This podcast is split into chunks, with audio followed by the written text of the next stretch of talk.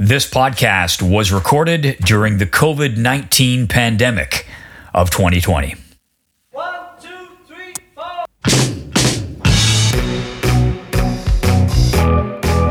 Do you ever get tired of being Beatles? I play the bass and I play the drums. Then I play a guitar and I too play a guitar.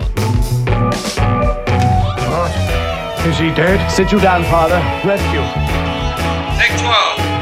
Take 12. Hey, what goes in the Very excited. Can we just have a little less guitar in the earphones? Oh, like, That's move all. away. Take. The bit that John finally got just after that, and we, we both of it do what you want to do, do what you want to do. If you think it was good, keep it. If you don't, scrap it.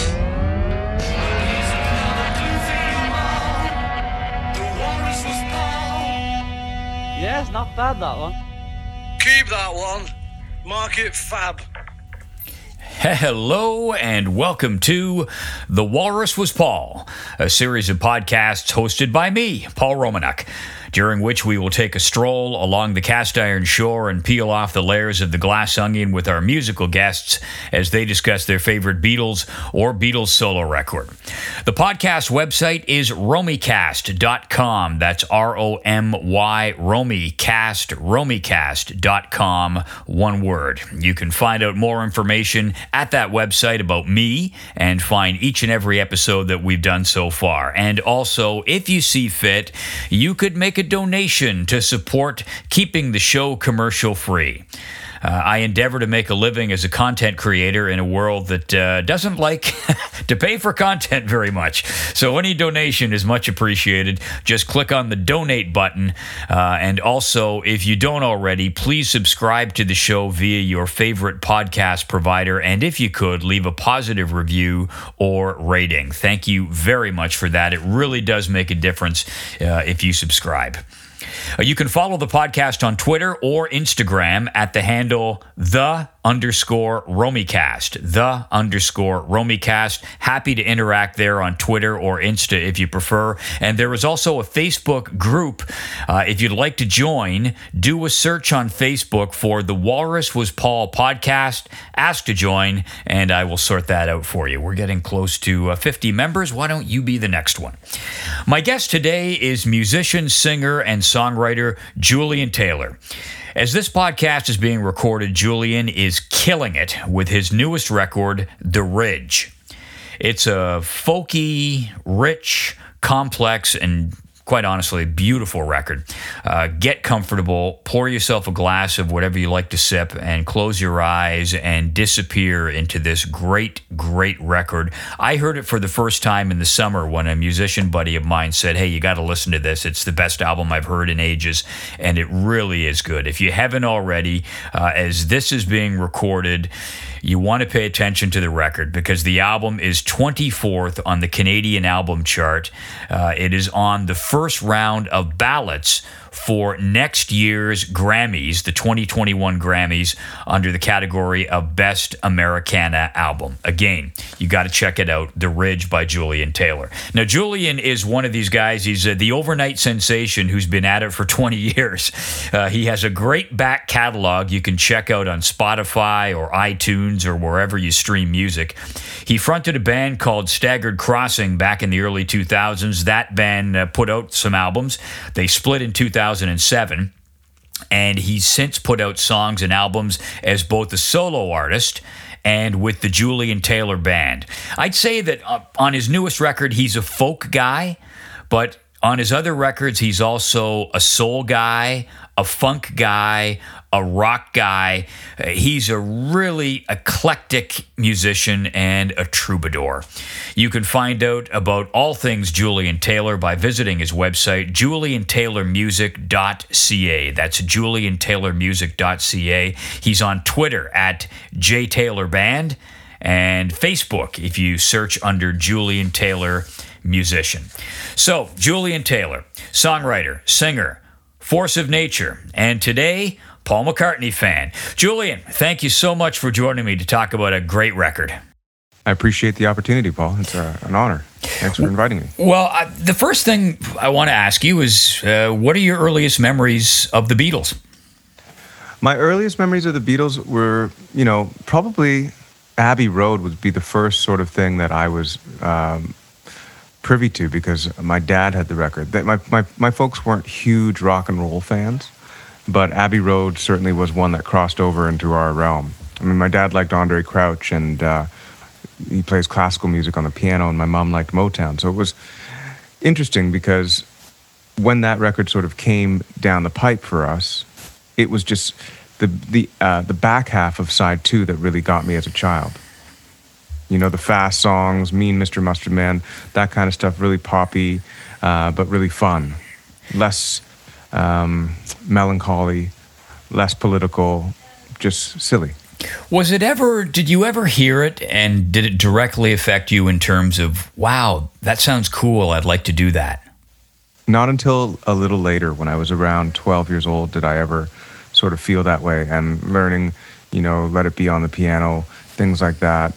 When I finally figured out what they were doing, songwriter wise, that's when it hit me. So, Julian, you have chosen to go through track by track Paul McCartney's huge solo record, Band on the Run. Why did you pick this one? It's my favorite. Well, actually, I like Ram, but this one I've, I've, I've gotten to know a little bit better. Um, certainly, it was a huge commercial success. Um, the title track, I love the intro, and it sort of tricked me. It tricked everybody the way it the way it went, and I just thought it was so cool. He does it again, sort of, you know, um, on later records, but this being his third record with Wings and stuff like that, it just I think they were in in, in a in a groove. He just loves to do that. That's a, a great point, and that that'll come up during our conversation. But he he almost he does so many songs where it's like a suite of Yeah. three different types to it. Do you ever dab, dabble with that thing yourself? I have tried. I'm really no good at it yet, and um, because he's the master. I mean, there's the, there's the comparison to what happens with side two of Abbey Road. He, they, that's exactly what happens. It's like suites of pop music, and it's really interesting how they can all flow together. I of, I often wonder if he's written these songs and then thought, oh, you know, this one I can't finish, so I'm gonna, you know, mix and match it with this one. You know what I mean? Oh, the, there's so many. There's, uh, I mean, you you raised Band on the Run. Uncle Albert, Admiral Halsey is like that on the Ram album. Um, you know, you almost have different songs. You know, on this Band on the Run album, um, Picasso's last words is another Yeah, for another, sure. another one like that. All right, so before we get into it, I just want let's give some context for the album. It was the fifth album by McCartney after the breakup of the Beatles. It came after Red Rose Speedway and before Venus and Mars. And he's a bit of a mixed bag at this point. His albums all sell and they sell extremely well in the millions, but he doesn't get a lot of love from rock critics of the day who held a lot of sway back then. Guys who wrote for Rolling Stone, Melody Maker, uh, all the big rock papers. And his solo career, so it started promisingly, certainly from a sales perspective. He had McCartney, which sort of announced the breakup of the Beatles, came out in April of 1970, topped the Billboard charts in the US for three weeks, quickly sold over a million. Critically, didn't fare so well. Uh, one review of the day, a guy named Richard Williams, well known music writer of the time from Melody Makers, said, With this record, McCartney's debt to George Martin becomes increasingly clear. Uh, Williams found sheer banality in all the tracks, save for Maybe I'm Amazed, and described Man We Was Lonely as the worst example of his music hall side. Pretty Gee harsh. whiz. Pretty harsh. Pretty harsh. At least he's Paul McCartney. He's Paul McCartney. For, so then that's followed by Ram in 1971, which in hindsight, people look at and say this may be his best solo record. But uh, again, at the time, it, it sold a lot. Uh, but another Rolling Stone review, a guy named Jon Landau, uh, called Ram incredibly inconsequential and monumentally irrelevant. Uh, and then he turned it around and said it, it exposes that McCartney benefited immensely from his collaboration with the Beatles, particularly John Lennon. John Lennon, yeah. So again, uh, sells well, but the critics don't love it. Likewise for Wings Wild Life in December of 71. That didn't even crack the top 10 in the UK and got no higher than 10 in the USA. Comes back in 1973 with Red Rose Speedway. It went to number one in the USA largely on the strength of that number one single, My Love. Uh, hit number five in the UK charts, but again, critically poor reviews. Uh, Village Voice uh, said uh, McCartney's reliance on aimless whimsy. Uh, uh, quite possibly the worst album ever made by a rock and roller of the first rank. Wow. Yeah, so he's really getting it. Um, and that sets the stage for, without question, Band on the Run. And then the way that all kicks off, 1973 is a pretty good year for him. Uh, he starts the year off taping a TV special, James Paul McCartney, that's that is going to promote Red Rose Speedway. Uh, Wings are busy. Uh, they did 16 shows over 15 days in the UK. Uh, and then in July, a few more dates. Just after that mini tour, they head to Scotland for rehearsals to prepare for the recording of what was to become Band on the Run. And they decided to do it in Lagos, Nigeria. Interesting place to do it, eh? Yeah, well, as the story goes, they wanted to go someplace warm, and EMI being a big company with studios all over the world, McCartney sat down and literally looked through the company directory and said, "Ah, Lagos. It's you know, it's in Africa. That's got to be warm this time of year. Uh, it'll be great. We'll go there." so it, it sounds like it was great. it sounded great. Uh, what he didn't know was that the country was in the midst of some internal strife. Uh, so he was he was not heading to a place that was going to be as relaxed as he yeah. thought. Yeah. Uh, but they get set to go. Start of August, a week before they're going to go, uh, there was apparently an argument during rehearsals regarding Henry McCullough not wanting to play a guitar part a certain way. Uh, so then, a day before they were supposed to leave, he leaves, and the drummer Denny Seiwell also quits. And uh, here's McCartney's quote from an interview. He says, A couple of the guys, McCullough and Seiwell, left the band the night before we went to Lagos to make the record. This was like a bombshell. You can imagine me getting off that phone call, and it was like, ah, okay, try to hold your nerve, keep it together. What do we do now? Ah, sod it, we're going. And at that moment, it was one of those I'll show you, I'll make the best album I've ever made now. I'll put so much effort into it because I just want to prove that we didn't need you guys. So off they go on August 9th for Lagos. Paul, Linda, Denny Laine. They stay there for six weeks, recording at a fairly leisurely pace. Former Beatles engineer Geoff Emerick is along doing it. Uh, they make the best of this little studio. It's a single eight track studio, reel to reel machine. And I can't imagine recording a record for six weeks. That's amazing. well, it, it, it's funny when you say that. I'd like to get your take on it because uh, I did a show with Stephen Stanley where he talked about Magical Mystery Tour, and I talked about the you know seventy hours to record um, Strawberry Fields Forever. I think it was. And Oh he my was, God. He was. So uh, tell me what it's like. I mean, what's your record recording schedule if it's not six weeks?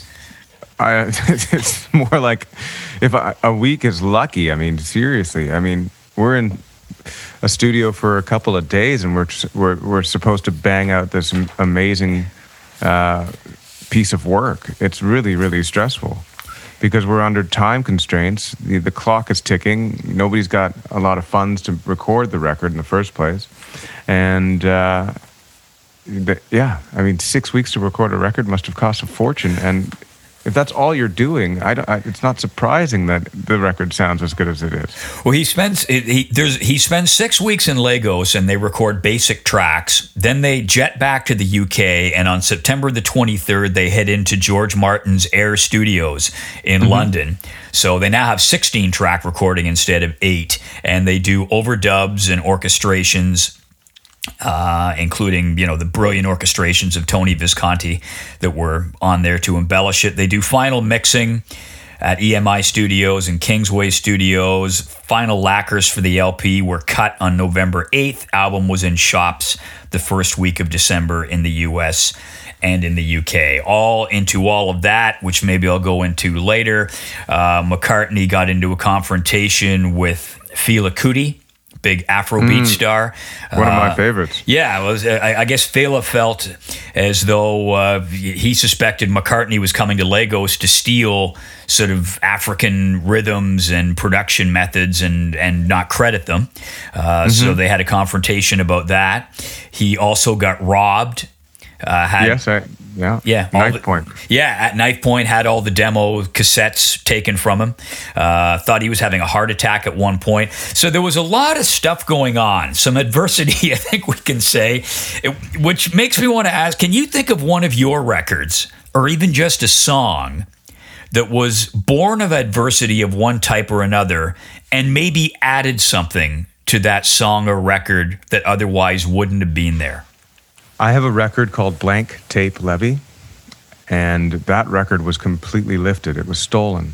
Um, I had recorded it once, and um, we, we recorded it down at Carlaw and Queen, and my friend's studio got broken into.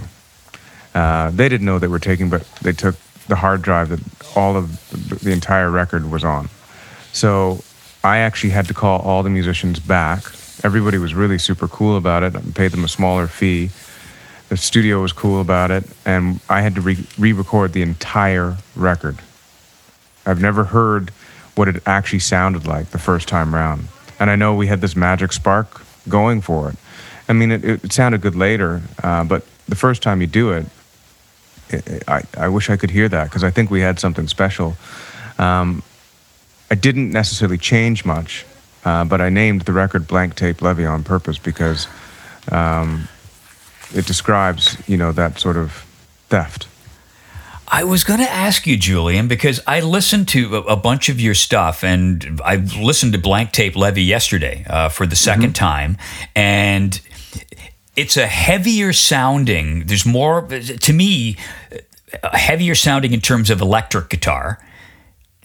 Was there maybe a little bit of anger on that because you had to do it all over again? Oh yeah, I would agree with that. It was there was a lot of angst in that session, a lot of frustration. But turned out to be a good record. I think so. I mean, I wish I could hear. I wish I could hear the first version of it. I wish I could. I, I think it had like a little bit more groove and flow to it, rather than this urgency that it has. Yeah, but, but uh, I guess my point being, sometimes maybe that that angst or that adversity, like McCartney had doing Band on the Run, clearly with guys quitting, getting robbed, uh, the, losing the tapes, uh, you know, contributed whatever that was. It made it a special record. So maybe that helped with that one for you. I'll, I'll take it. All right, let, let's start the album. We're going to go old school. I'll take the vinyl out of the jacket, get it on the turntable, and side one, track run, track one is Band on the Run.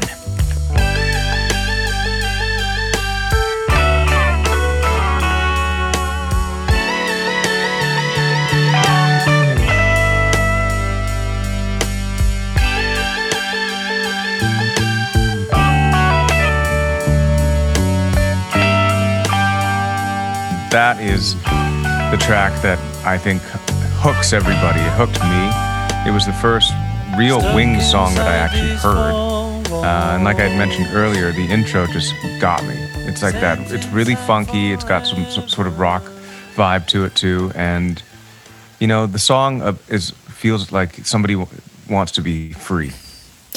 McCartney says uh, in an interview with Clash Music in 2010 said it was symbolic. If we ever get out of here, all I need is a pint a day. And the Beatles, we'd started off as just kids who loved our music, wanted to earn a bob or two so we could get a guitar and a nice car. Very simple ambitions at first, but then you know, as it went on, it became business meetings and all that. So there was this feeling of if we ever get out of here. So you're right on the. I- I think the whole album is sort of Mhm, a I do too. something to do with freedom.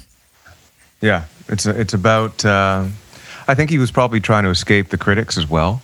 Um, from what what I've heard you read about previous records and how they were received, I think that you know the the trials and tribulations of what was going on during the recording was probably a, a, a huge relief for him to get this out.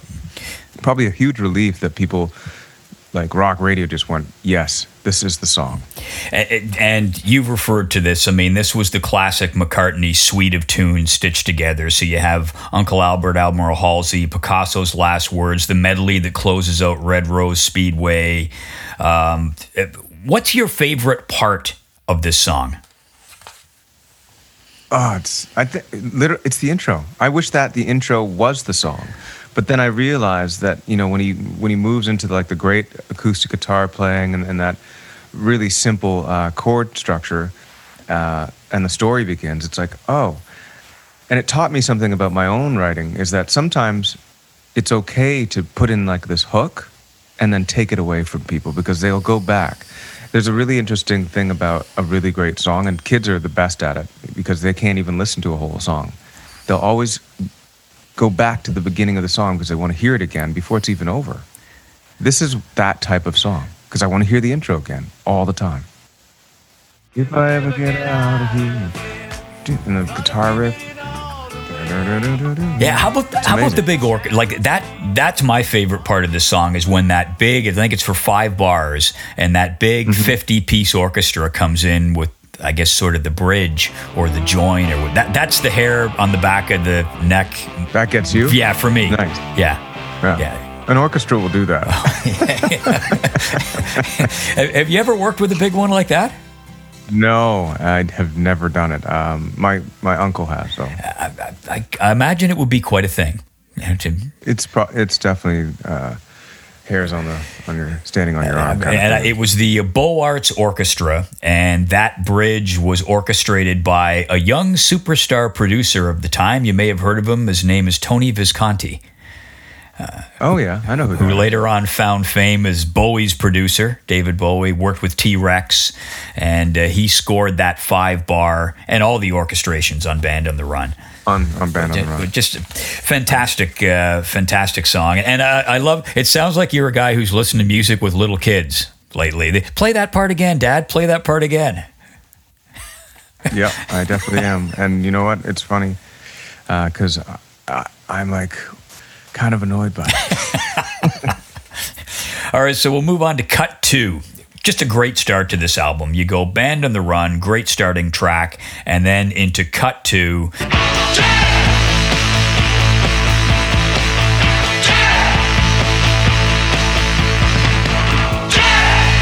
Uh, the song was entirely cut at Air Studios in London on October 3rd. Yeah, nothing. What are your thoughts on Big Yeah, what do you think of Jet?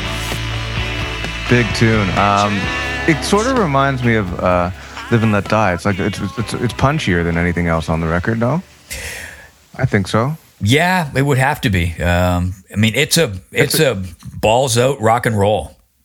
Yeah, I mean, I think that I wish I could have seen it live. I mean, I guess I still could, but let's hope that uh, he hangs on until live music comes back. yeah, well, uh, yeah, I'll double cross my fingers with you on that one. But this this particular track is is the second single, no? I, I It was the uh, well, the first single released off the album, but it wasn't originally on the album. Was Helen Wheels. Oh, Uh, and then I didn't know And that. then th- this was the first single taken off the album, top ten hit in the U.S. and in the UK. Okay. I thought I thought they led with "Band on the Run." Uh, Band on the Run was the second single or third single, if you want, that was taken off the album. Um, and it was interesting because McCartney wanted to do like the old Beatles days, where the, the Beatles typically they did not put singles on records per se. You know, if you think back uh, and and look at the way they did it during the Beatles' career. Okay, so you can go um, Strawberry Fields Forever, Penny Lane, She Loves You, From Me to You, I Want to Hold Your Hand, Hey Jude. None of those were on a proper album. They were all just singles. I didn't know that. That's the way, whether it was a UK thing or whether it was a Beatles thing, that's the way they did it. So originally, McCartney did not want to release a single from this album. And it was a guy named Al Coury from Capitol Records in the US who said, Look, Helen Wheels is really doing well. Put it on the record. And he wouldn't do it. He changed. He thought about it over. Uh, he, he slept on it, uh, and then he quoted back the next day because Al Coury said, "Look, we did this with Pink Floyd. You know, we we took a single off an album, put it out as a single, and they sold an extra couple of hundred thousand copies of the album." So McCartney said, "Okay." So they did that, and then because that was so successful, he went on to release Jet and Band on the Run as singles. So uh, J- yeah, Jet Jet was so Helen Wheels technically wasn't from the album when it got released. It was a single. Was it recorded before the record then? Helen Wheels. Is it a totally di- di- different session? Because I, I wasn't No, aware same sessions. Uh, it, Same same session. sessions, and it was uh, it was recorded to be a single. Oh, okay. Uh, and then they they plucked Jet off. Uh, what do you think of the sax part on uh, on Jet? To me, that really makes it. Well, I'm a I'm I'm a big sax guy. You know, um, I love a good sax solo, and um, I th- I think that comes from my jazz upbringing, and I think that I don't really hear a lot of. Um, the only time you hear uh, horns in their kind of music is is very orchestrated stuff. You never hear anything that's like immediate and punchy like that.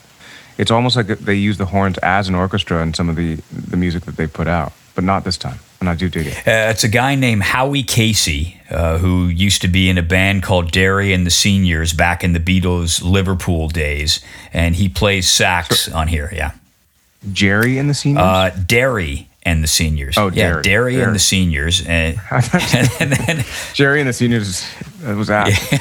There's a- There was Derry and the seniors, and then he also so he was brought in here, a- an old buddy of McCartney's. He plays sax on on this cut, also on Mrs. Vanderbilt, and a beautiful sax Bluebird. solo on yeah the next track we're going to talk about. That is Bluebird.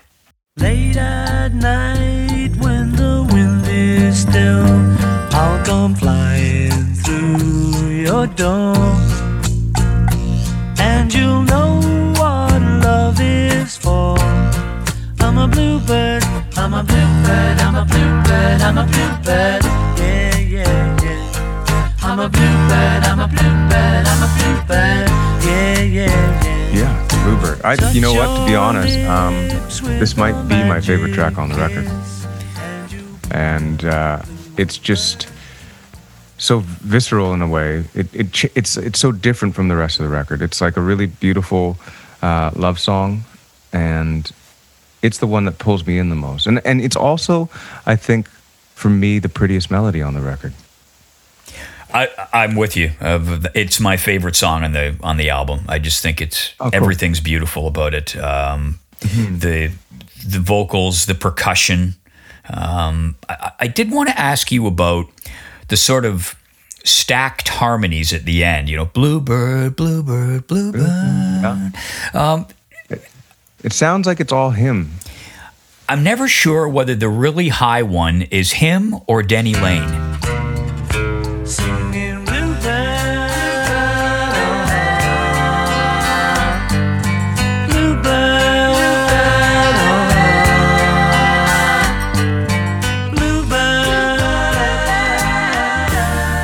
I, I've always thought it was him, to be honest. I don't know the answer to that. Um, it's probably, you could probably uncover that somewhere, but they didn't have that in the credits. I, I mean, I dug around looking for a definitive answer and I couldn't find one. But it, it's whatever it is. I just love the what it brings to it. it's, I think it's him. If it was someone else, you would have found it because that person would have been upset that they got left out. Well, and uh, I mean, it's it's and it's another song to your earlier point, Julian, or to me, it is. Is it a song about escape and freedom? It- like we talked about before, um, I think this one doesn't sort of bring to mind escape. By the way, uh, for me, this one freedom, yes, and I, I think they're different things. I think that in this particular song, because of its uh, softness, um, there's this air of the natural world that I, I, believe he's referring to, whereas I think escapism is uh, how do I word this? Um, okay, for instance, when you feel freedom, you have this ability to do whatever you want. When you're thinking about escapism, you're trying to get to the place where you can do whatever you want. Does that make sense? So in the in in band band on the run, I feel escapism, like that particular song, um, and and and- and freedom at the same time. But in this particular instance, I don't. I feel like this is about being in a place of freedom.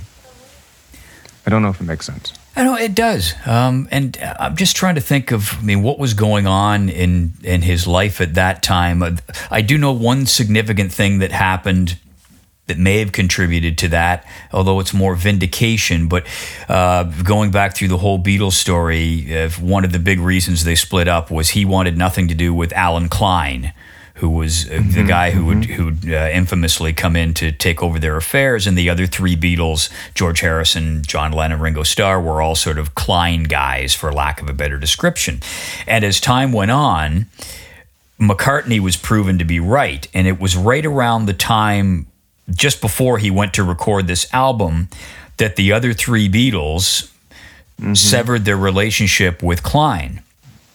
Who was Apple Music, right? Sorry, Apple. Records. Yeah. And I wonder if there was a feeling of, Relief. yeah, I was right after all. I wasn't wrong. Yeah, I can see that. I mean, being in a situation with you know management and, and people that are uh, in control of your career that doesn't give you that sort of good feeling uh, that it's moving in the right direction, or even being uh, managed properly, is a horrible feeling. Do you do any of those sort of stacked vocal harmonies? I do it a lot, actually. Um, I'm trying to think of the, the, the record where Desert Star by Julian Taylor Band. It, it's done a lot. Uh, the last two records, I decided to leave it completely blank. I mean, the Ridge, I don't do it at No. all. No. At and we'll get to The Ridge, which is just a spectacular piece of work. Congratulations. Thank you, Paul. Uh, Avalanche by Julian Taylor Band, I left out. I didn't do it there uh, either. Um, but in earlier stuff like Blank Tape Levy, you'll find overdubs, um, me doing them myself, some other people doing some stuff. But yeah, I, I, I've the last two records I've cleared away from it because I want people. I wanted people to really focus on the lyrics, like, um, especially the lyrics, and I wanted to be upfront and, and personal with them. And it's hard to, to, to, to imagine three people speaking to you at the same time. Julian, is there somebody whose voice, for example, you know, when you hear John Lennon, Paul McCartney, George Harrison, it's it's instantly it's it their voices just they come together like coffee and cream. Uh, likewise with uh, I'm trying to think of some other great harm. You know, the Beach Boys are an obvious example. Is there somebody who you've I know you've done some some records with guest appearances and guest vocalists, but is there somebody who you've harmonized with where you've had that, oh my, this just sounds so good together? Have you met that person yet? Yeah, I've met uh, those people, a lot of them actually. Um, the first person would have been uh, my friend Daryl O'Day. Uh, he was uh, the multi instrumentalist in Staggered Crossing, and our voices blended together really well. Uh, ben Spivak was my old roommate, and we played in a cover band until he was in the. He left and went to the band Magic, with, um, and he and I, our voices blended. Jeremy Elliott, who's the drummer of Staggered Crossing, um, when we blended with Daryl or and or Ben, it would work really well. Doesn't necessarily. We need sort of the three part for that to really work because he's got a really sort of thin uh, sounding voice, and, and the other two have like a, a reed sounding voice, like a, a clarinet or uh, something like that. Um, and then on the Ridge record, the girls from Dala uh, appear on that record, and uh, that that I think sounds pretty good. It, it- interesting thing about Bluebird is, um, you know, going back to the the confrontation with Fela Kuti. Uh, this is the only song to me where you can really hear that an, an African rhythm influence, um, particularly with the percussion. Uh, you know, I've, I've, and uh, the weird thing is they didn't record that part of it in Lagos. Uh, it was an old buddy of his uh, named Remi Kabaka who came in, session guy in London, and uh, Remi Kabaka came in and he played all the percussion on Bluebird. And as irony would have it, he's actually from Lagos. So, No so kidding. he's from Lagos, but he didn't work with them in Lagos. He worked with them back in back in London. But I mean, to, to me, this opens up a great subject that I want to ask you about because it involves, in a sense, the use by McCartney of differing musical styles. Uh, you know, be they African, uh, be they uh, New Orleans, which he does later on, New Orleans jazz. On you hear a little bit of that on uh, Venus and Mars. He's influenced by different styles. So he's done jazz, he's done electronic, he's written a symphony. He's been influenced by black vocal groups like the Shirelles, rockabilly mm-hmm. guys like Carl Perkins. Now, for you, Avalanche from 2019, I hear a little bit of Stevie Wonder in the opening cut time. That, that's Sure. I hear Prince in Never Gonna Give You Up from the Tech Noir album. Uh, And then on your solo record, The Ridge, I said to you uh, when we were speaking earlier, I hear a real beautiful James Taylor, close mic'd, intimate, sort of circa one man dog. That's what I hear. But you tell me what you hear when you listen back to those songs. What influences? a- Am I am I off base on those, or do you hear that too? You're not off base at all. Um, I love Stevie Wonder, and it, would be hard not to be influenced by him because I grew up with his music um, in my household uh, when I was a kid. And uh, I think that his lyrics are very uh, poignant and powerful. The, the the thing that I've always tried to um, accomplish is when I'm writing the song, follow the song. The song will guide me and tell me what it needs. I've always felt that way.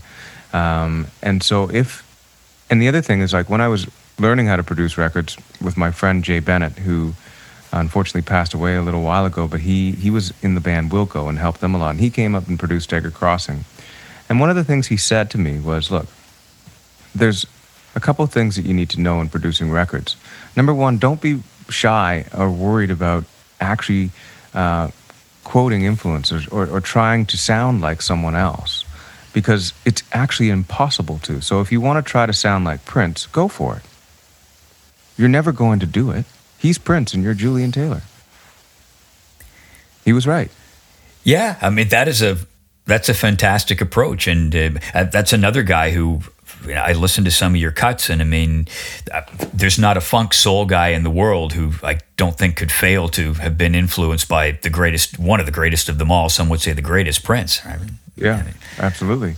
And when it came comes to folk music, I mean, I was I, I started playing acoustic guitar when I was you know 10, 11, and folk music was a huge thing. You know, James Taylor, Crosby, Stills, Nash, um, Jim Croce. I love Bill Withers, which is one of the reasons like that influence even from the, the vocal approach on say the Ridge and Avalanche are the same. It's like I wanted it right up front. And if you listen to like Bill Withers songs, it's like you can feel his his breath on your face. Yes, yes, and I want to ask you about the engineering of the ridge when we get to that because it it sounds to me like you are right up to that mic. Am I am I right? Like it sounds really close mic'd. It's very close mic'd, and I'm not loud at all. I'm not singing like out like I would on say Julian Taylor band records. I'm almost talking. Oh, you whi- you're almost yeah, you're whispering on a couple of like it's it. I s- I cannot recommend highly enough. Uh, I was talking to a musical colleague yesterday. He said, "Best album I've heard this summer." It's called The Ridge. It's out now, uh, and it is just it's. I- I'll, I've got my. I don't want to get too far ahead of myself, but I just dear listener, uh, if you take one thing away from this, go back and listen to Band on the Run again, and listen to uh, The Ridge. Beautiful record. Uh, so let's go to cut number four. Uh, and uh, as a kid, I got to be honest, this was sometimes a skip over. Down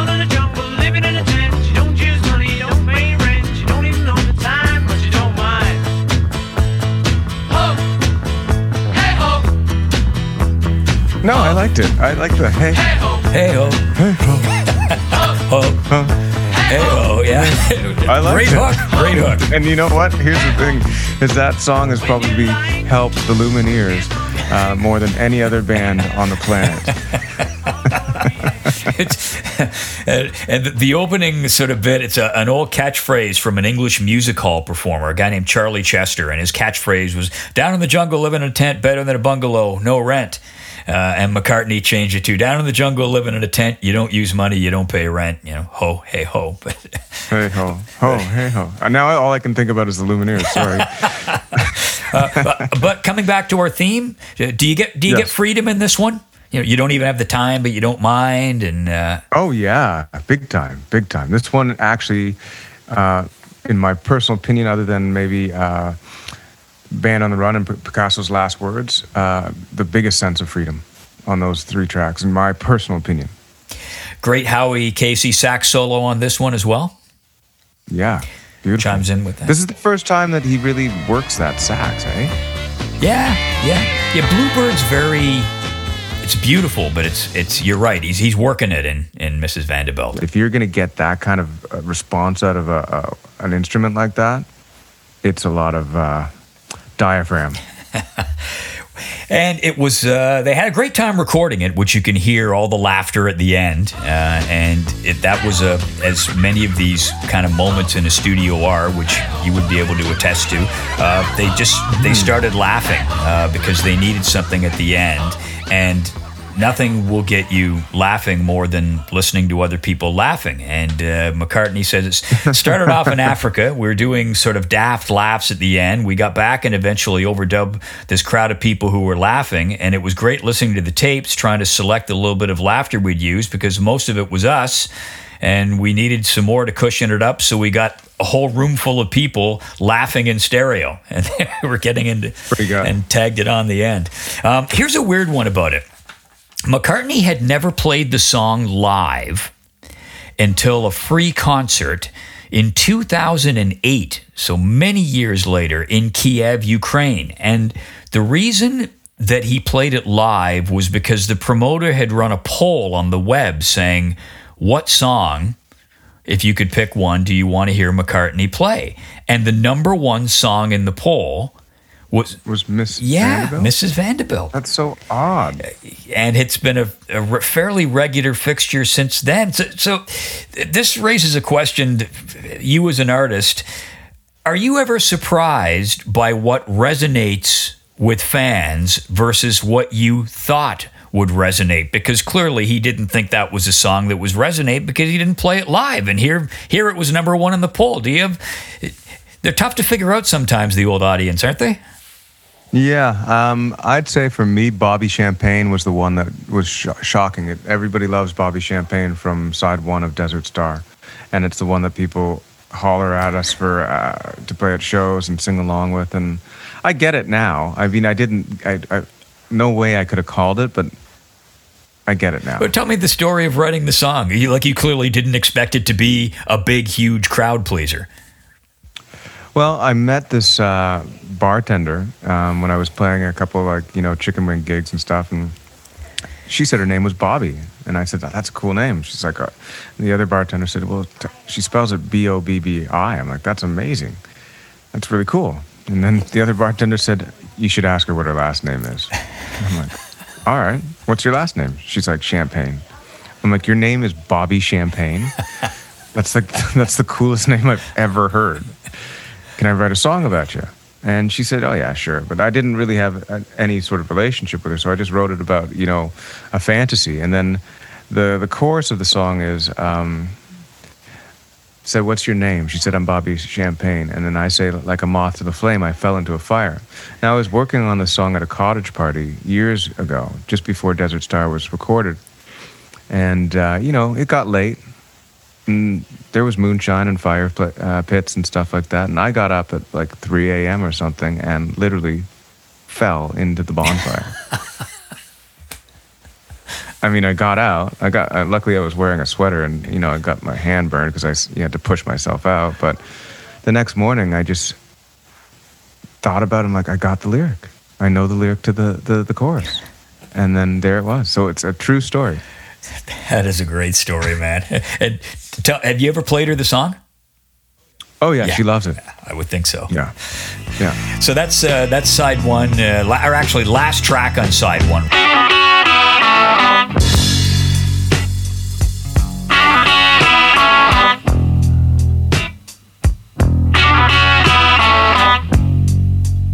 Let Me Roll It, generally cited as a, a pastiche of a John Lennon song with that, that guitar riff and the slap echo, on the vocal. What say you?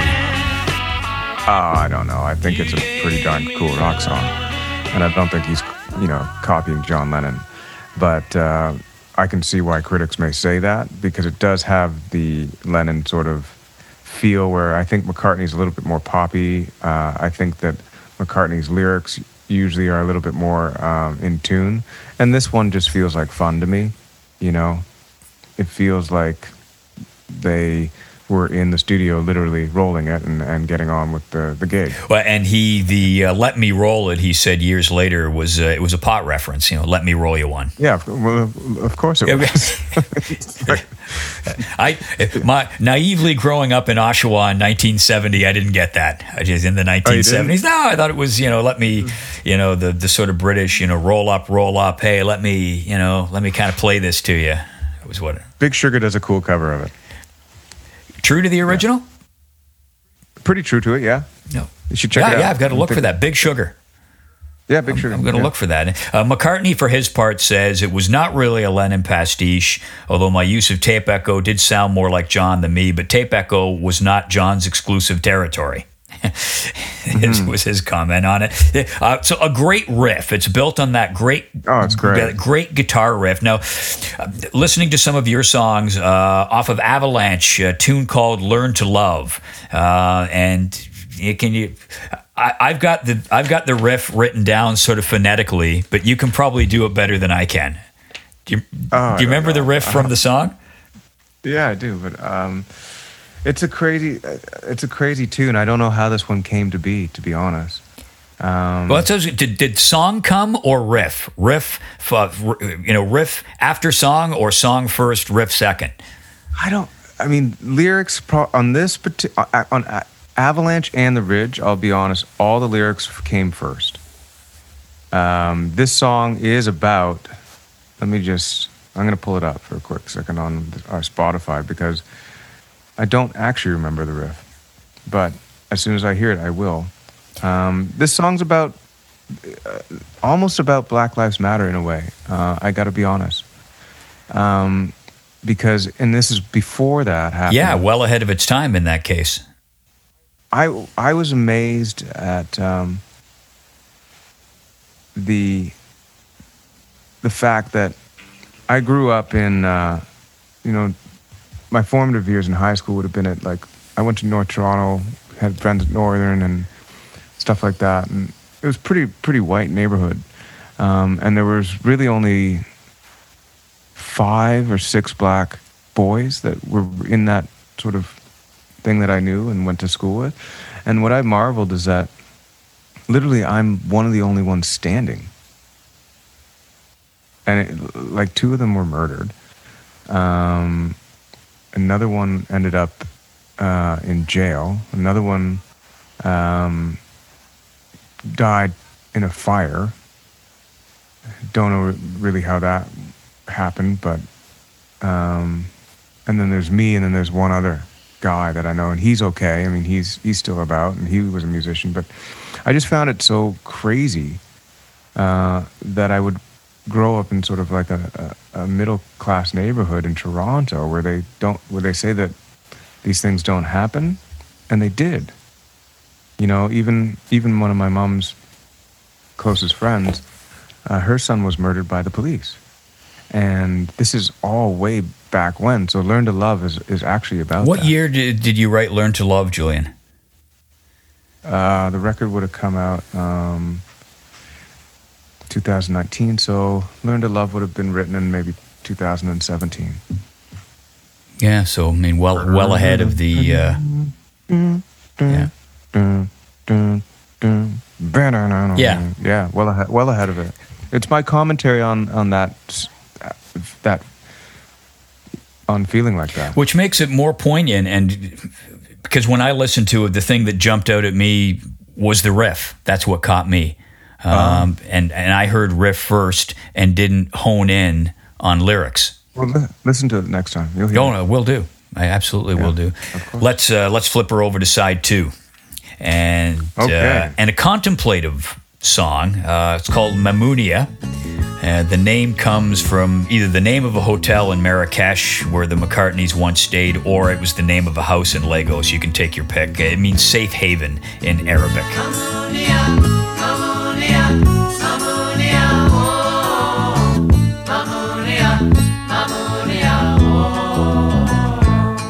It's cool. I mean, it's it's more. I think where he's gone on a little bit of the trip where maybe Fela Kuti might have, you know, uh, a, a stake on his claim about going in and, and sort of taking the African uh, music and using it to his advantage. I'm not a huge, huge, big. I'm not a huge fan of this track, to be honest. It's one of the weaker ones on the record for me. It was the first song they recorded in Lagos, uh, apparently while there was a big rainstorm taking place outside of the the studio. So whether that was uh, an an inspiration or not, uh, what what gives it that African rhythm feel to you? Uh, percussion, probably. Yeah, I mean, lyrically, uh, again, it does touch on freedom. I think. Um, but yeah, percussion-wise, for sure, it's definitely what propels this song into sort of a more uh, cultural appropriation territory. and you know, rebirth, the rain, you know, rain washing okay. off you. Mm-hmm. Um, the guitar work reminds me a little bit of Mother Nature's Son. Yeah, I can hear that too. You know, so that um, I, the guitar work on the song is something that I've I've never actually tried to do, but I, I, I can imagine that it's not very easy to do. It's it's it's that very um, um, well, famously Donovan used it a lot, but that that finger picking style you hear a lot a lot a lot of it on the White Album. Uh, Mother yeah. Nature's Son, Dear Prudence, uh, Julia, bunch of songs on. Certainly, when they I think when they met Dylan and really got into him, uh, and probably their stake into folk music a- after that. Because I mean, the Beatles really, in my personal opinion, looked towards black music for uh, their inspiration in the beginning, and then I think they were open to, other palettes of folk music, even though folk music is a very black thing as well. Uh, it's it's sort of a shared experience, I think, because of the country element of it.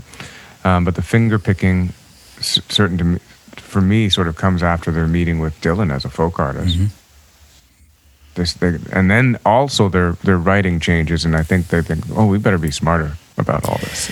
Well, yeah, infamously, Dylan said to John Lennon at one point, he says, "Why don't you guys write about something?"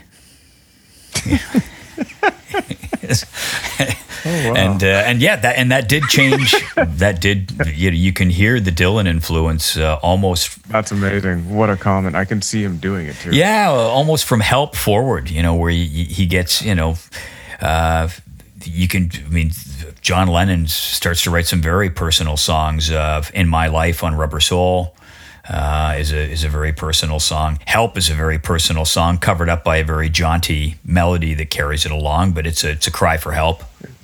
For sure, it is. Um, no, so very acoustic sounding song, Mamunia, and then the the you know the finger picking style and so on. The Ridge is a very acoustic guitar forward record. Uh, is that is what you set out to do, right? It is. I mean, I write I write most of my songs on an acoustic guitar. Uh, whether they're riff based songs uh, or not, they usually come from me sitting in my living room on, on an acoustic guitar. I've always enjoyed finger picking. I mean, uh, being a huge fan of Dylan, uh, being a huge fan, I, I don't think twice. You know, it was like one of my first um, exposures to really great finger picking. And I just was like, what is that? That's so cool that this instrument could be arpeggiated and, and, and, and, and melodic at the same time, like a piano. Yeah, and, and you, you get that kind of picking in Mamunia for sure. But uh, now, mm-hmm. interesting thing about the Ridge, you say uh, what I read. You say it's a record intended to be listened to alone. Why is that? It's a very personal record. I mean, these stories I worked very hard on character character building. I worked very hard on a th- thematic thing was that I wanted it to be a hero story, the whole thing, the Ridge. Um, but I wanted it to be a hero story that everybody could relate to because I didn't want it to be about Um, I wanted it to be about everyday people, and those everyday people happen to be people that I love. People in my family. Like the Ridge, the song itself talks about my my time out west, and really is focusing on my step grandmother, who I loved very much, and you know, taught me a lot. I mean, it's an interesting thing when I say when people ask why did you use the word manure in a song, I said, well, that's what happened, dude. Like, what, and so I really focused on actually, and I had a, a, meeting with my friend who is a songwriter too, and he's like, what were you doing? I was like, I was actually just trying to tell the story. I wasn't trying to f- use words to flash people or, or draw them in. I was actually just, if you think about it, I wanted to be the person sitting on a bench, like Forrest Gump, telling the story to someone just the way it was. Or being that old guy, you know, talking to his grandkid uh, sitting on the porch saying, "Well, you, this is how this went," and you know, not ever using word or wordplay to confuse anybody or, or metaphors. To, there's hardly any. If you think about the whole record, there's hardly a metaphor to, to really pull at. There's one song that, that does it. Uh, Over the Moon would be uh, riff with them. But every other song on the record, there is hardly even a metaphor. Like there may be maybe one metaphor in Human Race where I said, uh, watching you go through so much pain isn't easy. And that's why uh, it always leaves a wake. And Troubadour is a beautiful cut as well. Thank you. That's me uh, as a little kid trying to get across the U.S. And it, it, it is such, I'm repeating myself, but it, it's such a, a great record. Uh, and if you like off of this album, if you like songs like Bluebird, Mamunia, very acoustic, um, gentle sounding, you'll love this record. It's it's a great record. It's called The Ridge. Thanks, man. Uh, so let's go to track two on side two. No Words, which is the first Denny Laine, Paul McCartney co write on a Wings release.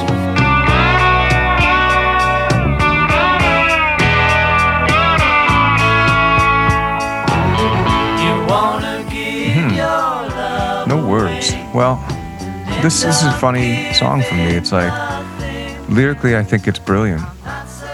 Um, but again, this this one pull, like I feel the energy on this this particular track pulls me down a bit. Um, which is I've never side side two to this record has always been the side that I've had the hardest time getting into. I've tried to um, figure out how to play these songs. Um, and like McCartney does, he gets tricky in here. I think his, his, his, in my personal opinion, his, his writing on side two is more of an experimentation than anything else uh, before this. Yeah, in what in his in songwriting or his playing in his playing for sure.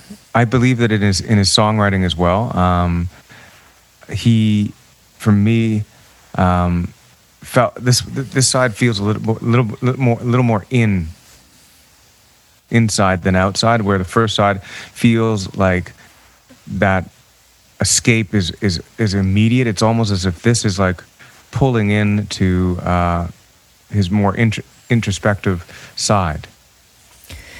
I don't know. I, I mean, certainly, yeah. I mean, certainly, Mamunia, the first cut on side two, I think does that. I think it, it pulls you in a little. Certainly, when you contrast it with side one, where you come out like band on the run, big start, yeah. jet, great rocker, and then into Bluebird, beautiful song, and then and then it. But yeah. Uh, and then no words, probably a little different because it's a co-write with Denny Laine Um, now it was I'll t- it was hell trying to find credits for all of your records uh, because it's it's just not like that anymore. You know, you, it's they used to, for a lot of the old records they're easy to find, but so so it's hard for me to say definitively whether you've done a lot of co-writing. Have you got to go? No, no. Uh, they're just their neighborhood kids are just at the door. Sorry. No worries, man.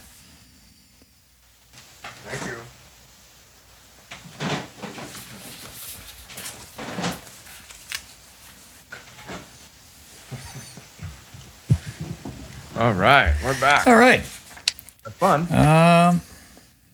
Okay. So you're just getting back to no words. So it's it's a Denny Laine Paul McCartney co-write, uh, and then for his part, Denny Laine has said writing with Paul wasn't a chore. Nothing negative. He'd come up with an idea, and so would I. I wasn't as prolific, but that's beside the point. I wasn't thinking at the time. I had bits, but he was always encouraging me to put bits together, and so we did, and that became No Words, my song on Band on the Run. Um, do you do a lot of co-writing? Yes, I do actually. I love co-writing. Um, I didn't uh, for the first little while because I, I always thought that I had to do everything, but slowly Staggered Crossing members would start uh, popping in ideas. Um, and then from there, I've was one of my favorite writing partners. Actually, two of my favorite writing partners are Tyler Ellis. He's a, a great uh, singer-songwriter from here in Toronto, and then the poet Robert Priest. They're really good friends of mine. We have a great time writing songs together. I've been I've, I've done something called Wolf Den. It's like an indigenous collective, and uh, was mentoring some musicians and, and artists there, and we came up with some great songs. I'll do it anytime I get a chance. I always find that though, uh, like Denny's saying, it's like you got to be positive, and uh, you got to be open to ideas, and uh, if you don't have something going within the in a two-hour window, I'm always the the person that says it's time to walk away. Um, it doesn't mean that you can't write with the same person another time. But if there's no idea that is working and it's not flowing, then there's no sense in pushing and forcing anything. Walk away, call the same person back in a couple weeks and say, "Hey, let's try again." Because the wind blows in certain directions. I feel when it, when you're t- when you're thinking about songs. Um, and once you find an idea that you can latch onto, that's what it. it, like I said in, in, earlier in this interview, it's that I, I trust the song and I and I follow the song. So once you latch onto an idea, I feel like you can go that way. McCartney's probably really good at that, by the way. Uh, well, we actually know he is. But um, the other thing about it is that Jay Bennett used to say this to me. He's like, "This is about production and songwriting." He says, It's really hard to know when you've got a great idea, but it's really uh, apparent when something sucks.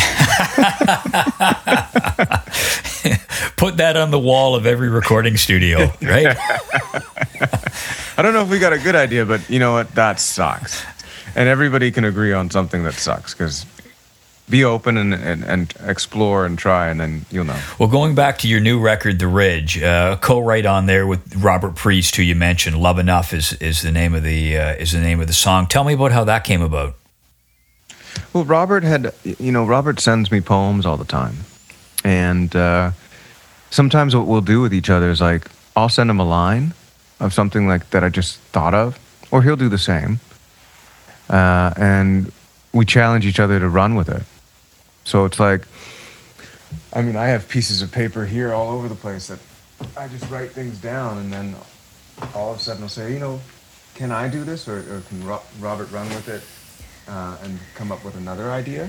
I'll, I'll try to find one. Okay. Let's see. This is stuff that wouldn't be published at all. All right, so we, we may be getting uh, that we may be getting something uh, in on the ground floor here, folks. You might. Um, this was a line, and I wrote this, and then where are we going? But yeah, so going back to that song, the idea of that song was uh, about a relationship, and I used the relationship of uh, my parents and my grandparents. Uh, I'd found letters from my grandfather written to my grandmother and kept going over them uh, and thought, wow, isn't that, isn't that lovely? He actually really loved her. you know, 'cause he- back then people didn't treat each other like that. He's always, you know. But anyway, apparently he did. He, he, he dug her. and so I started to go back to the, the poem that Robert had sent me and, and, and fish out what I, I could. And uh, I did. I mean, here's a line. Um, and it, she's a strong woman, but abusive. He's a, he was a strong man, but elusive. It's usually the other way around. And so I would send that to Robert, and he'd go and he'll go with it, or, or vice versa. And I'm just trying to tell stories properly. You don't know what that's about, and maybe the the narrative. I can fill it in, but uh, eventually I will, of course. I mean, I mean, famously, the Lennon McCartney dynamic. You had, you know, McCartney. You know, uh, I got to admit it's getting better, and then Lennon comes in and goes, "It couldn't get much worse," right? So you had that real kind of yin and yang positivity, and then the sort of Lennon cynicism or different angle.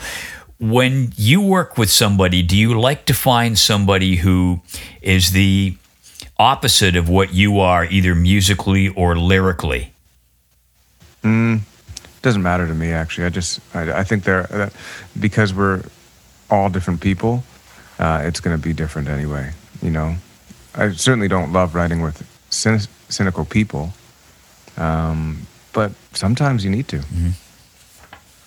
Yeah. So I've clearly worked in the Lennon McCartney dynamic. uh, it clearly worked. yeah.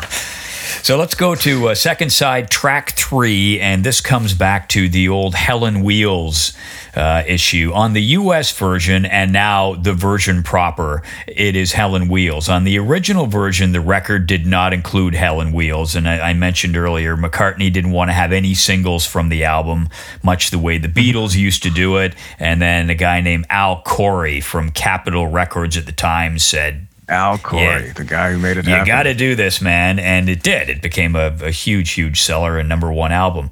Uh, and the song is about their Land Rover. Uh, which they called Hell on Wheels, and it- he just changed it around to Hell on Wheels.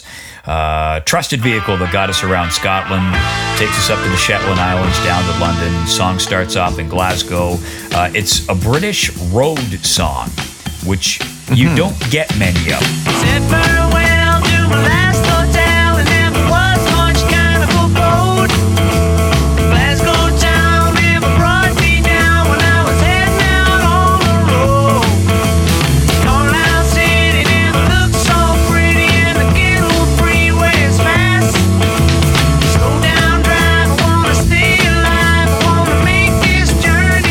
Think it's one of the stronger tracks on the record, and it pulls side two into uh, the frame of mind that I believe was in the first side.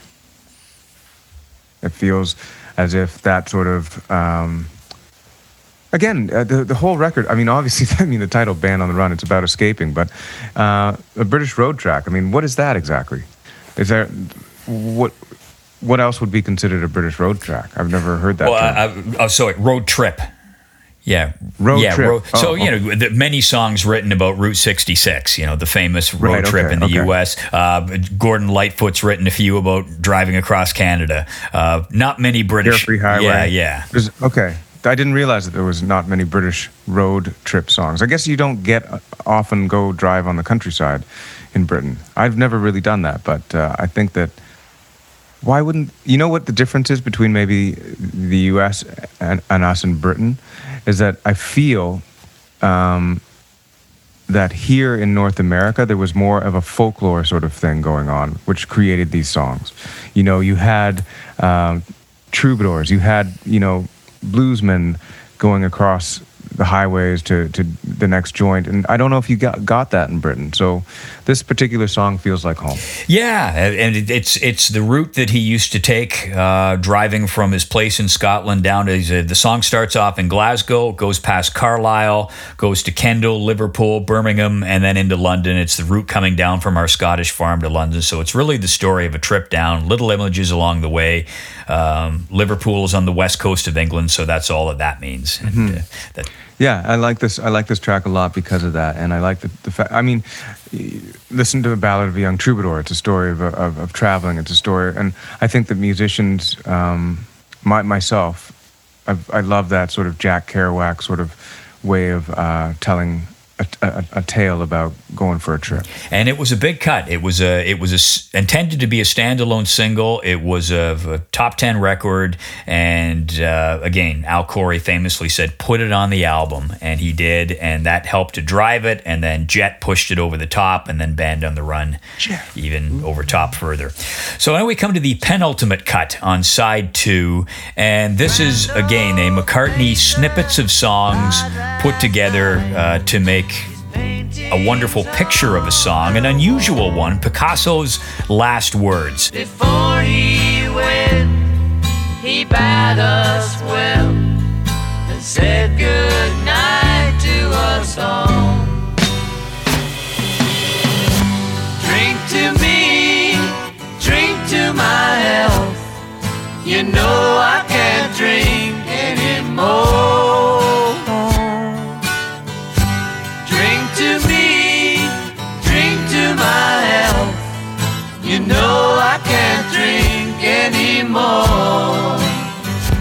I think it's super cool. Um, and because of that, and I, I- mean, I read rumors about um, Paul speaking to, uh, was it Dustin Hoffman? Yes. About this track and about uh, the artist's last words. The story of the song is he was in Jamaica on holiday. Dustin Hoffman was there shooting Papillon. Uh, Great movie. Yeah, fantastic movie. And we, uh, he and Linda, were invited to visit the set, and Dustin asked us back to the house for dinner. He was uh, asking me how I write songs, and I explained that I just make them up. And he said, Can you make up a song about anything? And I wasn't sure, but he pulled out a copy of Time magazine, pointed to an article, and said, Could you write a song about this? And it was a quote from Picasso from the last night of his life. Apparently, he'd said to friends, Drink to me, drink to my health. You know I can't drink anymore. And then he went to bed and he died in his sleep. So I picked up the guitar and started to strum and sing, Drink to me, drink to my health. And Dustin was shouting to his wife, He's doing it, he's doing it, come and listen. And it's something that comes, No uh, yeah, he says it's something that comes naturally to me, but but he was blown away by it, and that song became Picasso's last words. And then the great quote from Dustin Hoffman, Julian. Uh, Dustin said in a later interview, he was asked about that anecdote, and he said, "It's right under childbirth in terms of great events in my life." What? Come on. so, That's amazing. so, Oh my so, what kind of context does that put this song into for you? Well, that's so crazy. I mean, I don't. I, I love the uh, that story. That story, I, had- I hadn't heard that. I just knew that it. I, what I had heard was that Dustin Hoffman sort of egged him on to write it about Picasso's last words. I didn't know that he wrote it right in front of him. Uh, that's absolutely astonishing, and it makes you feel like. You know what? A, a, it makes you feel like a kid because I think kids are they have this ability, and, and it makes me feel like McCartney has this giant child inside him. Because as you get to be an adult, I've found uh, that it's harder to be asked things on command. Like you, I, I find like, oh, I don't know, I got to think about this for a bit. Um, but it sounds like I'd I'd like to be challenged to just pick up and, and write something and, and, and have somebody of that stature, you know, do it. It's just it's just so comical and so you know, surreal. And then it's it's interesting the way it came together because he says we thought we'd do this Picasso number and we started off doing it straight. And then we thought Picasso was kind of far out in his pictures. He'd done all different kinds of things fragmented cubism and the whole bit. So I thought it would be nice to get a track a bit like that put it through different moods cut it up edit it and mess around with it. And that's exact it changed Mm-hmm. That's exactly what you yeah do. like it changes so many times doesn't it It's very cool. It's it's uh, it's his uh, it's his alluding to uh, you know Abbey Road. It's his, it's like the the day in the life. But this one is so bizarre that uh, that it's it, it's just a lot of fun. Uh, you get you get snippets of Mrs. Vanderbilt and Jet that come back in with Mm-hmm. a different tempo.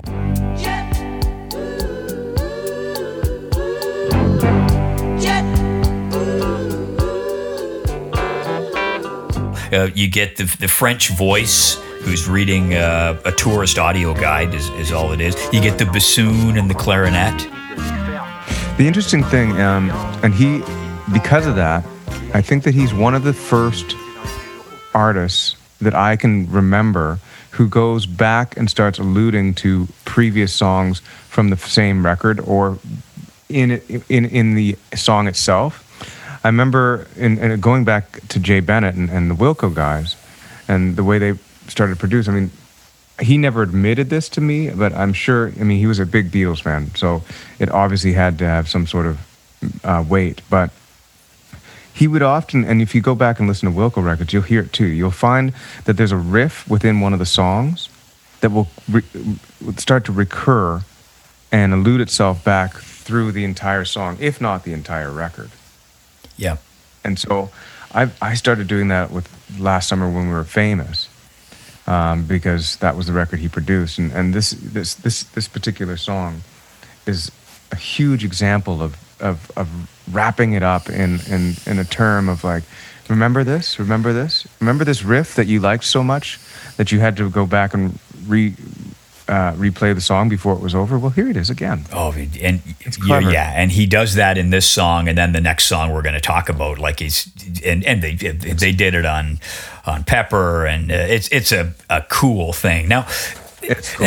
now here's a segue for you. We're talking about Picasso and art, but uh, in one interview uh, I saw that I assume was in your home, there was some cool stuff on the wall. I didn't see any Picassos, um, but uh, there was a Ray Charles portrait, and then I saw Yeah, I saw some indigenous art.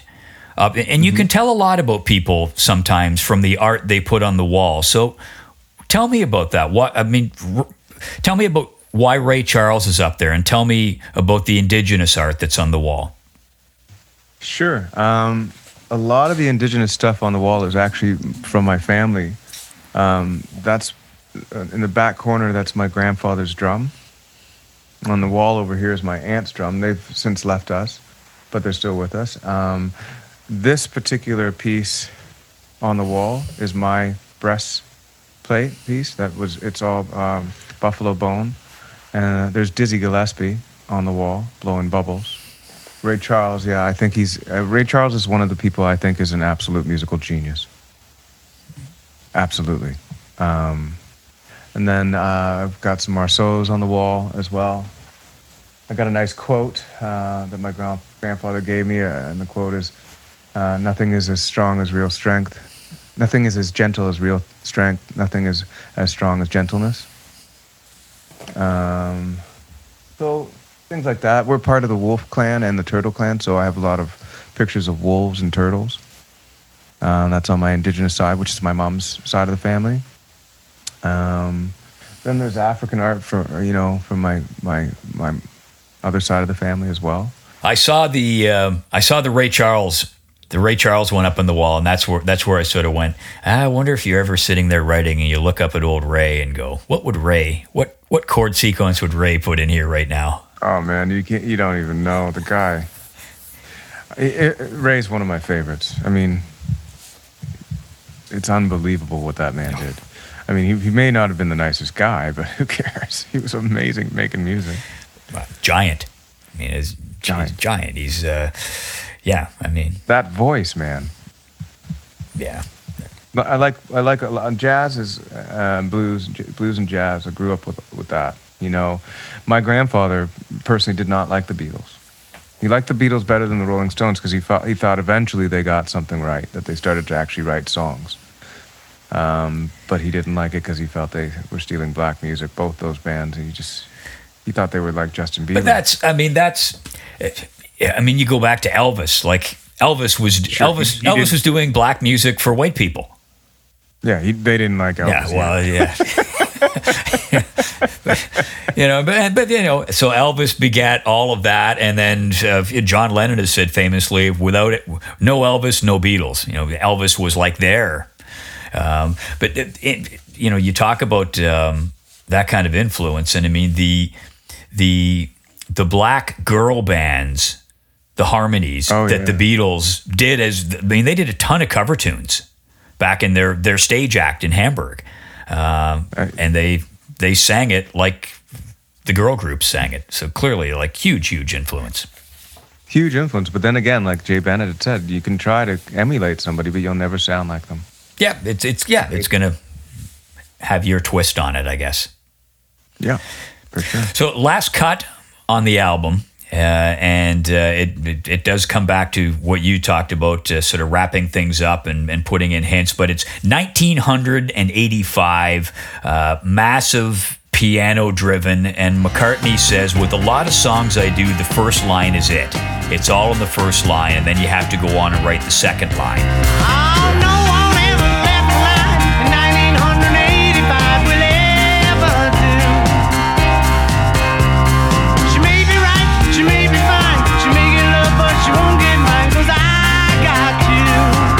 Said he walked around for quite a while. No one ever left alive in 1985. He said, That's all I had of this song for months.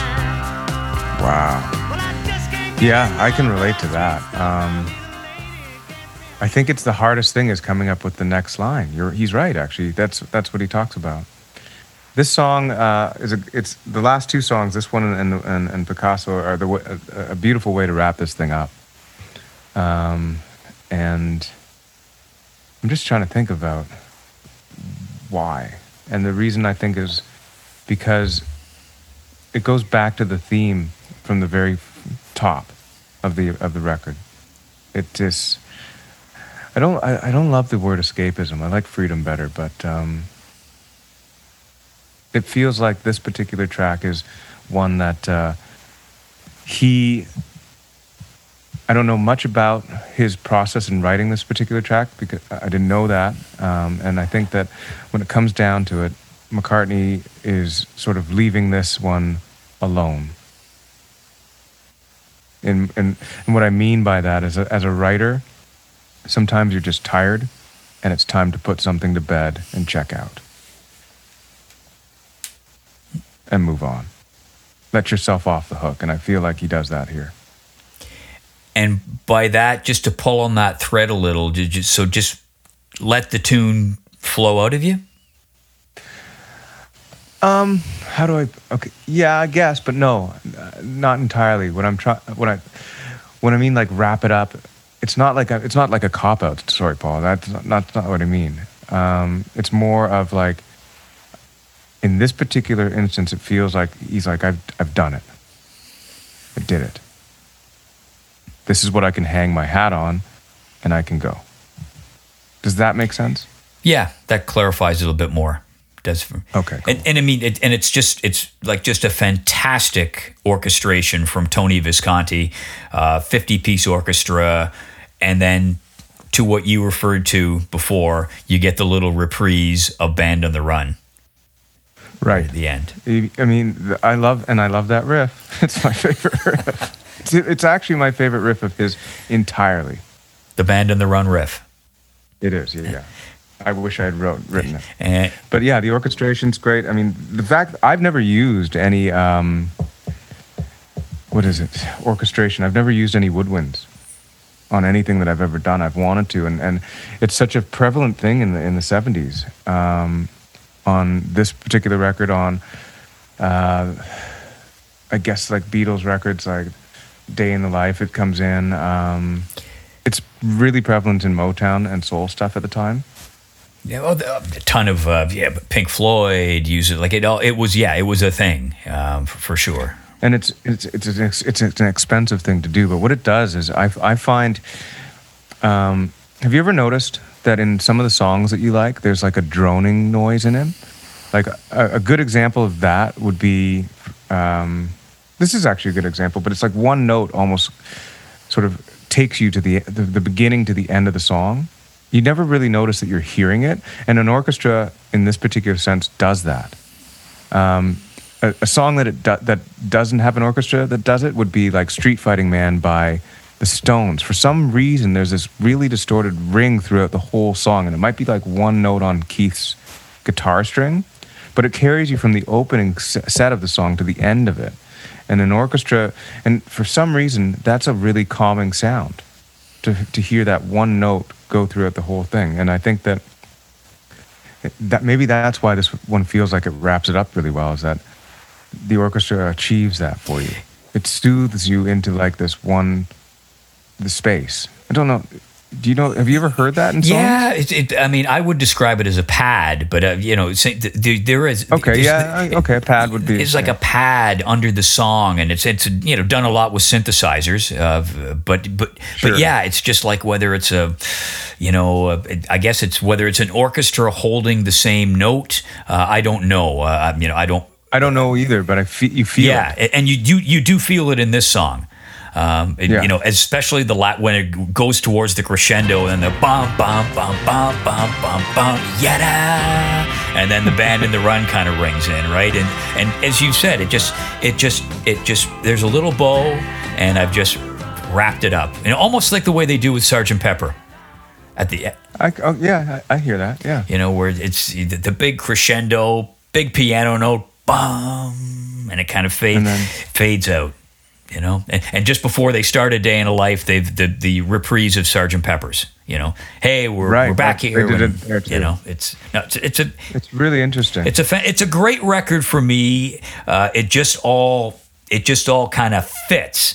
Uh, the song sequence, the wrap up at the end, and it, as an artist, I want to ask you: Have you done your band on the run, or will you do a band on the run? I will never do a band on the run. I'm. I don't- no, I won't. I'll just do what I do and hope for the best. The thing is, like, I want to be cogn- like cognizant of, of what I'm doing, but I'm never gonna ever, you know, try to do something like this. I'll, I'd like to just enjoy it. I'd like to look at my uh, body of work as a time capsule for my own life. And for anybody who's following it, uh, they'll know. But um, the next thing I do, I don't know what it is yet. I haven't figured that out. I know that this is an interesting time in music, too, which uh, people aren't really putting out records. Um, certainly, pop people aren't. But do you want to is the next question because I find that the listeners aren't as attentive to to, to an entire body of work, uh, and that's discouraging for me as a writer. Um, I said to a friend the other day, I think the only time I'll ever put out another album is if I have a cohesive uh, statement that I want to make. Like the Ridge has this cohesive statement. It was thought out from from top to bottom.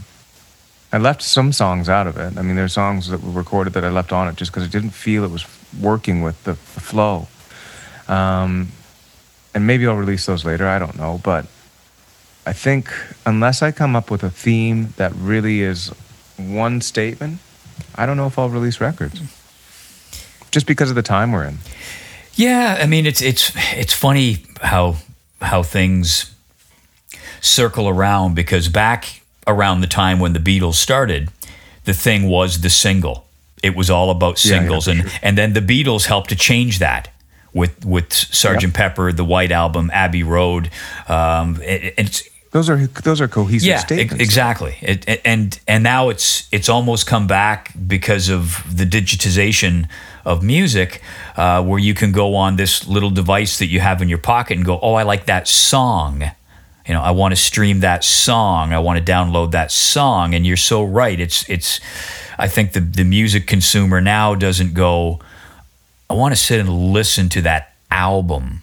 It, it- I know they don't. yeah. I'm not sure that's good. I'm not sure that's good either because I love sitting down and listening to albums. Um, and I'm trying to, uh, we play vinyl in my house for the most part um, because I want my daughter to be like, that's a cool album. Yeah. yep. But when we get into the car, she's like, can I have your phone? I want to listen to something on Spotify. And then it's like, you know, can you listen to the whole song, please? We've listened to the same song seven times without even getting to the end of it. Now you're. I mean, granted, she's eight. Now this interview is coming full because we started off talking about kids just wanting to listen to the first, you know, 40 seconds of a song and listen to that over and over again. God, I know you love this tune, but like, can we listen to the whole thing, maybe? All right, Julian, I got, I got a couple of factoids here to throw in. Uh, you can you can jump in if you want, and then I want to get your final thoughts on uh, on this masterpiece, uh, Band on the Run. But uh, global sales of over 8.6 million records, uh, topped the Billboard charts three times during 1974. Number two record in the UK at the year end charts.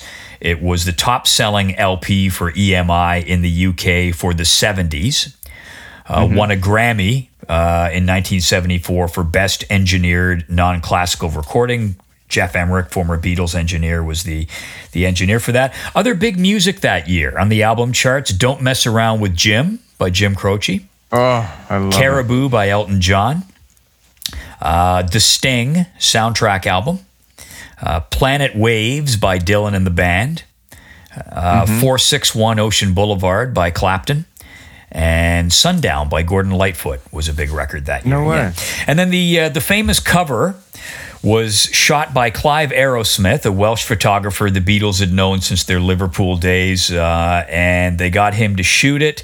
It was shot in uh, Osterley Park in Hounslow, London. I used to live uh, pretty close to there.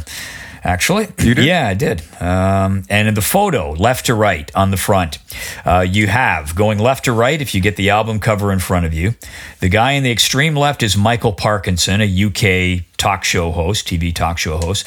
Then you get Kenny Lynch, who's a British singer and entertainer, and he was the first person to release a cover version of a Lennon McCartney song.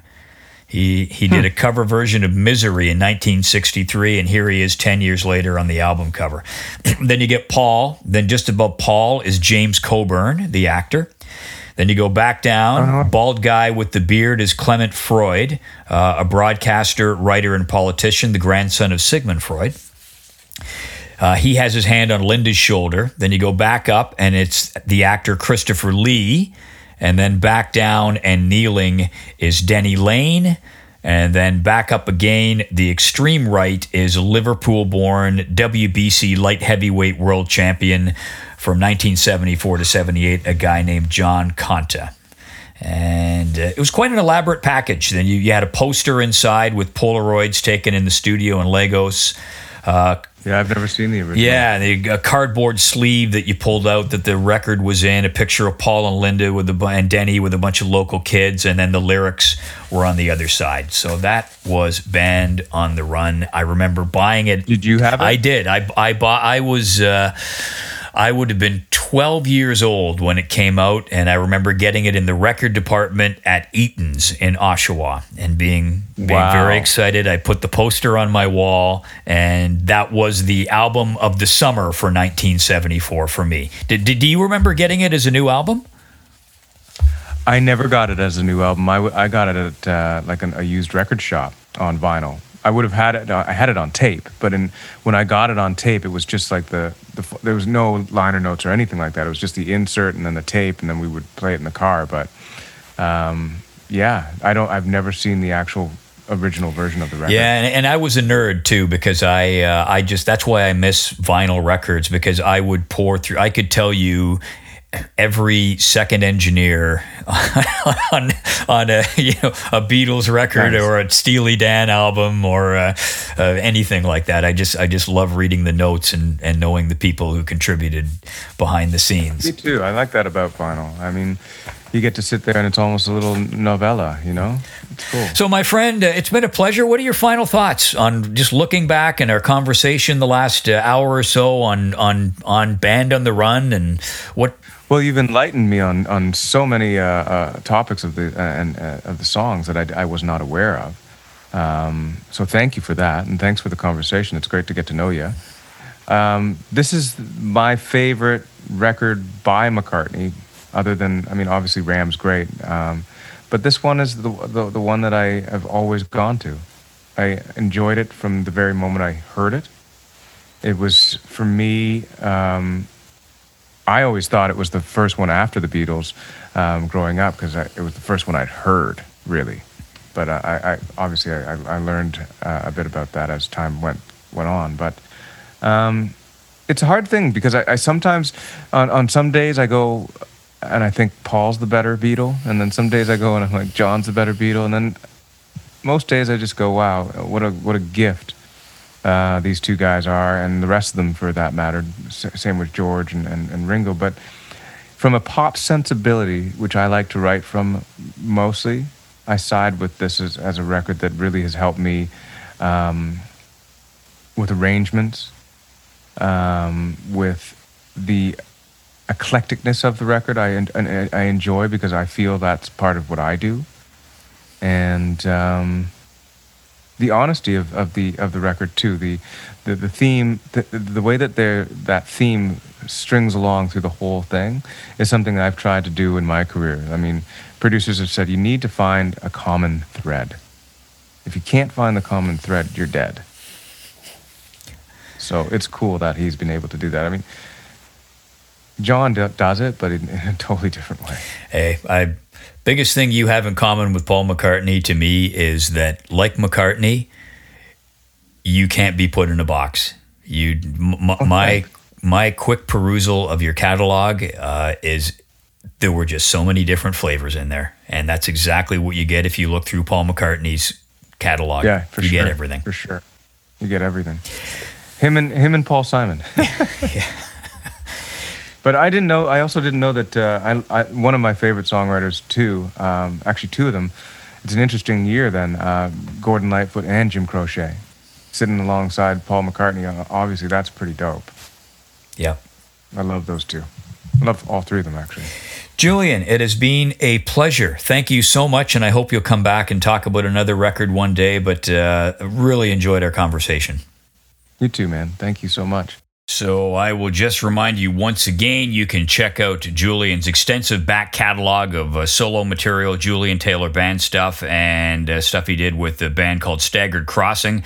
You can find information on all of that at his website, which is juliantaylormusic.ca. That's juliantaylormusic.ca. You can find him on Twitter at jtaylorband and Facebook if you do a search under Julian Taylor Musician. You can find back episodes of this podcast if you go to the podcast website, which is romycast.com, R O M Y C A S T, romycast.com. Uh, more information about me and each and every episode that we have done so far. You can find me on Twitter at the underscore Romycast, the underscore Romycast. And there's also a Facebook group page. If you do a search on Facebook for the Walrus Was Paul podcast, ask to join, and I'll sort that out. I'm going to put some links up on Twitter as well as on the Facebook group page to some of Julian's work and uh, a few of the things that we talked about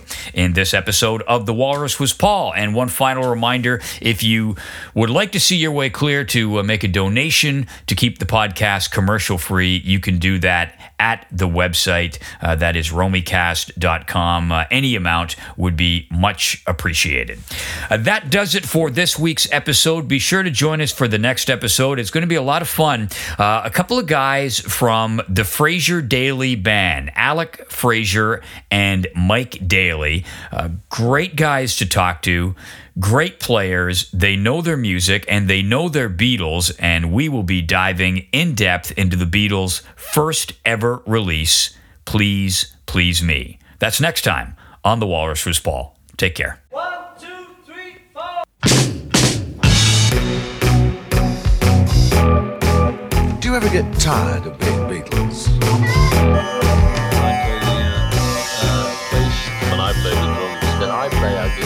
And I too play guitar. Is he dead? Sit you down, father. Rescue. you. Take 12. Hey, what goes in the gun? Very excited. Can we just have a little less guitar in the earphones? Oh, That's move all. away. Move away.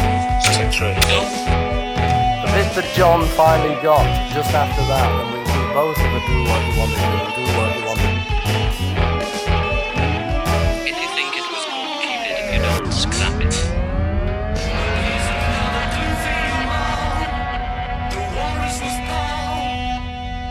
Not bad that one.